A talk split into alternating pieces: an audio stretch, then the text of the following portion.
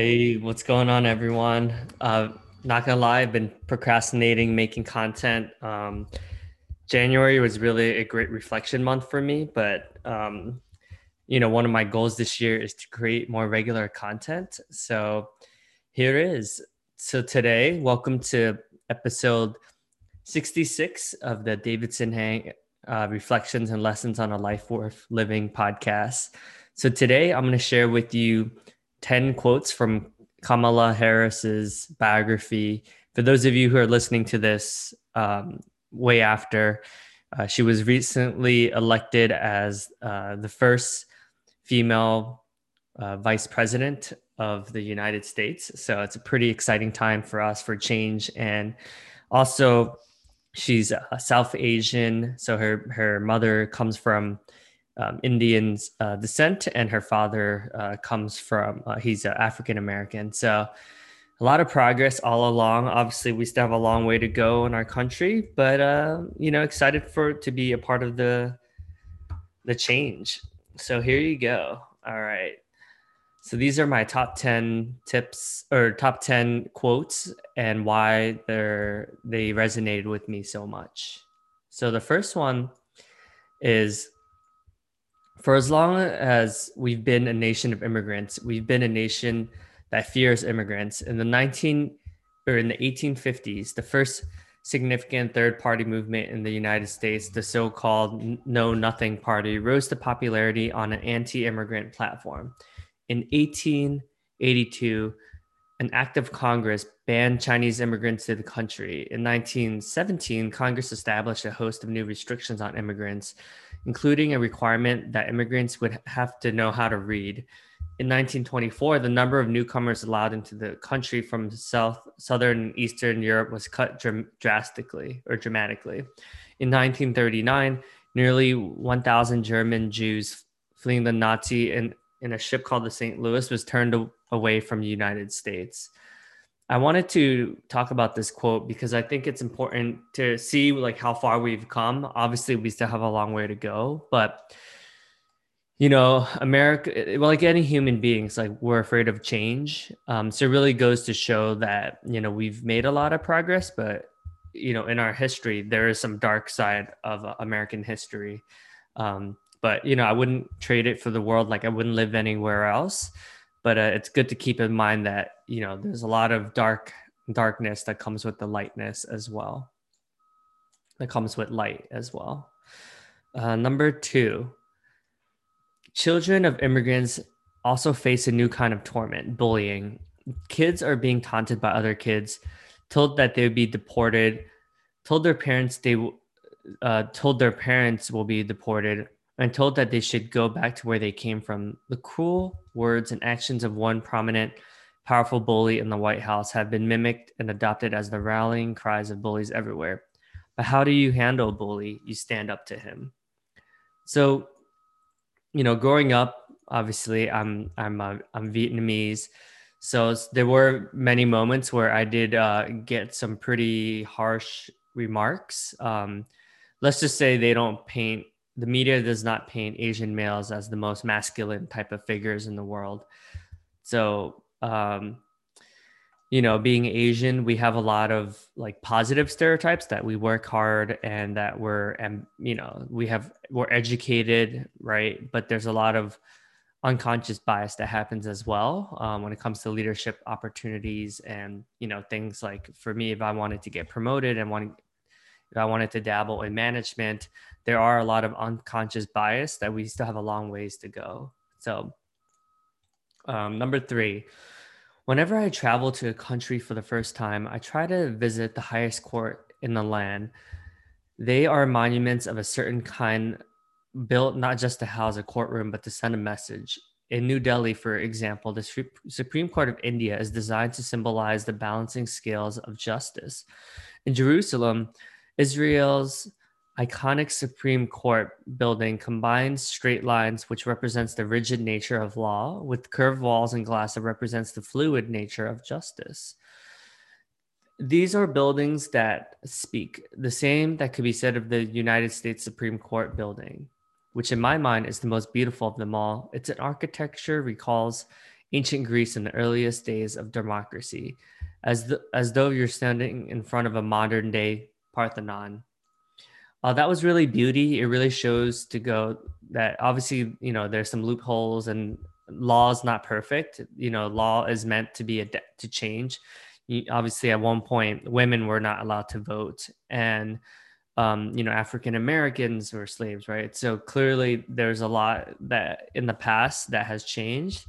Um, but it really goes to show you that you know, even though we think of lawyers, many of us think of lawyers as like money hungry, sleazy people the bulk the, the majority of lawyers are good people trying to make a difference in the world. So it definitely helped me think about my perspective of where some of my assumptions are when it comes to meeting lawyers and attorneys and, and, and people like that. So number four um, for most families buying a home is the biggest purchase they will ever make. It's really a special moment in your life proof of all of your hard work you trust the people involved in the process. When the banker tells you that they qualify, that you qualify for a loan, you trust that she's reviewed the numbers and won't let you take on more than you can handle. When it comes time to finish the paperwork, it's basically a signing ceremony that feels like a celebration. When the bankers put a stack of paper in front of you, you trust them, you sign and sign and sign and sign.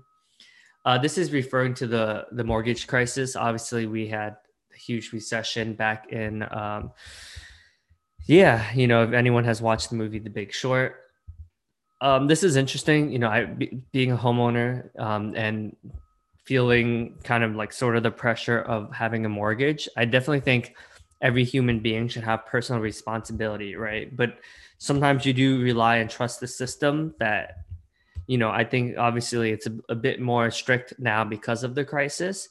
But um, really goes to show. I know when I was in college and I barely was making any money, I, I, I came, I ran across uh, credit card issues and, um, you know, there's part of me that obviously like I should be responsible for my actions, which, which I am made a lot of significant strides in that area, but systematically, you know, there needs to be responsibility on both ends where really they shouldn't have extended that much leverage to someone who's like barely making any money in college, who's uneducated. Right.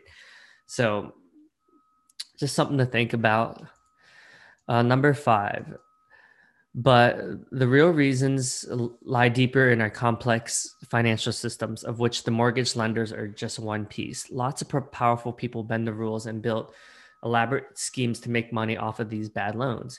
Even though most Americans didn't realize it, our, our economy has grown dependent on these scams. It was like building a brick, a tower of blocks on top of a balloon. And when the balloon popped, the entire economy came crashing down and we ended with the Great Recession.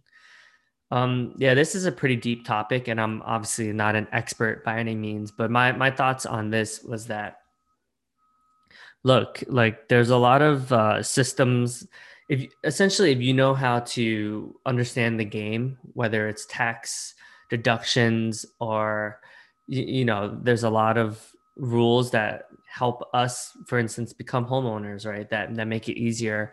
But people who don't understand these super complex like accounting systems and all this are the ones that really don't benefit for it. So i do think educating yourself and surrounding yourself with people like i have a financial advisor i work with brandon and prem who help me with a lot of these types of things who that can really help me. So just something to think about you know surround yourself and educate yourself uh, surround yourself with the right people and definitely read books and try to understand because if you're not really i wouldn't say taking advantage but if you're not making most out of your situation there's a lot of room for growth.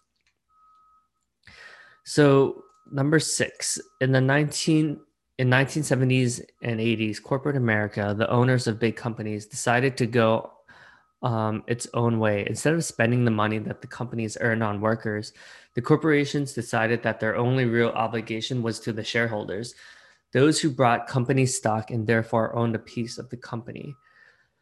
From big business perspective, it was those owners who deserved the lion's share of the riches, not the people who made the company run. So while productivity kept improving, a whopping 74% between 1973 and 2000 and 13 wow that's crazy. Um, that's a pretty big jump. Workers' pay rose just 9%. In 1980s, President Reagan made the idea core to the Republican Party's view of economics. Cut taxes for corporations, cut taxes for shareholders, oppose minimum wage increases for workers, oppose the very idea of minimum wage, crush, crush organized labor unions, the most powerful force fighting for workers' rights to fair wages and decent working conditions, roll back government regulations of corporations, ignore the human cost. I mean, this is a pretty controversial statement, obviously. Um, I do think, in general, um, a lot of America's success, you know, the, the stock market has has definitely increased a lot of people's net worth. I do think there should be a bit more of a focus on, you know, just taking care. As someone who came from from the bottom, you know, did everything from waiting tables to you know crappy jobs, or as pre- pretty much making minimum wage, you know, working at the movie theaters, at Quiznos, things like that. I do think that there could be more of an emphasis on taking care of employees in general. Um, obviously, LinkedIn is a great example of a company that really does take care of their employees. Obviously, not everyone has the privilege to work at a LinkedIn or has the network to work at a, a, a very good company like LinkedIn, but uh, definitely something to think about. Number seven. Second, I choose to speak truth, even when it's uncomfortable, even when it leaves people feeling uneasy. When you speak truth, people won't always walk away feeling good. And sometimes you won't feel great about the reaction you receive, but at least parties will walk away knowing it was an honest conversation.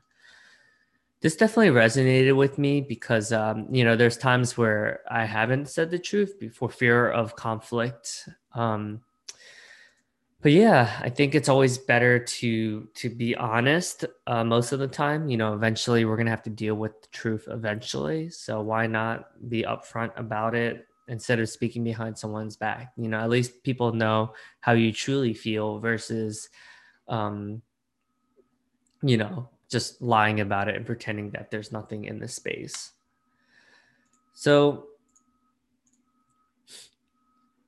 um number eight so there's only three more. so if you, if you continue to listen to this far, you're a champ. You're a trooper for reals. In the spring of 1966, Cesar Chavez led a 340 mile march of Latinx and Filipino farm workers from California's Central Valley to its state capital in an effort to draw attention to the mistreatment and terrible working conditions of his fellow farm workers. That summer, the United Farm Workers was formed, and under Chavez's leadership, it would become one of the most important civil rights and labor rights organizations in the country. This is interesting. As someone who's lived in California, and you know, whenever I ha- I get fruits, the um, you know, I, I I do have gratitude for all the back breaking work that the Latinx and uh, Filipino farm workers and and people who are you know being of service to us more privileged folks who don't obviously don't have to kind of hurt ourselves by going through um, yeah it's interesting. I mean this is a complex issue but uh, i'm glad that there are leaders like martin luther king and, and cesar chavez who have sacrificed so much um, and have helped the greater good and help society move forward and and overall number nine when I travel to the country, I see that optimism in the eyes of five and seven, 10 year olds who feel a sense of purpose in being part of the fight. I see it and feel it. And in the energy of the people I meet, yes, people are marching. Yes, people are shouting, but they're doing it from a place of optimism. That's why they've got their babies with them. That's why my parents took me in the stroller to civil rights marches because as overwhelming as the circumstances may be, they believe, as I do, that there's a better future is possible for us all. Yeah, that's beautiful. I think when you're younger, you think the sky's the limit, right? And then some somewhere along the ways, people tell you no, no, no. You know, I had many um, from guidance counselors telling me I would never become um, a dentist, to mentors and managers that told me I should quit sales and um, you know it's it's discouraging but i think you know there's optimism amongst all of us and we really tap into our, our inner intuition. So, the last quote I'll leave you with is In fact, in 2016, researchers found that more than half of Silicon Valley's billion dollar startups were founded by one or more immigrants. That's pretty incredible. We're a nation built of immigrants, and yet we still limit the amount of immigrants and we still fight Im- change and immigrants that come into our country. Definitely food for thought. So I'm curious, you know, if anyone else has read Kamala Harris's biography. Um, and what your thoughts are on her book, The Truth We Holds. Well, hope you enjoyed this. Uh, definitely subscribe to the podcast on iTunes and Spotify, or um, ch- or subscribe to my YouTube channel. Uh, appreciate you making it this far, and cheers. Hope everyone has an amazing week ahead of them. Take care.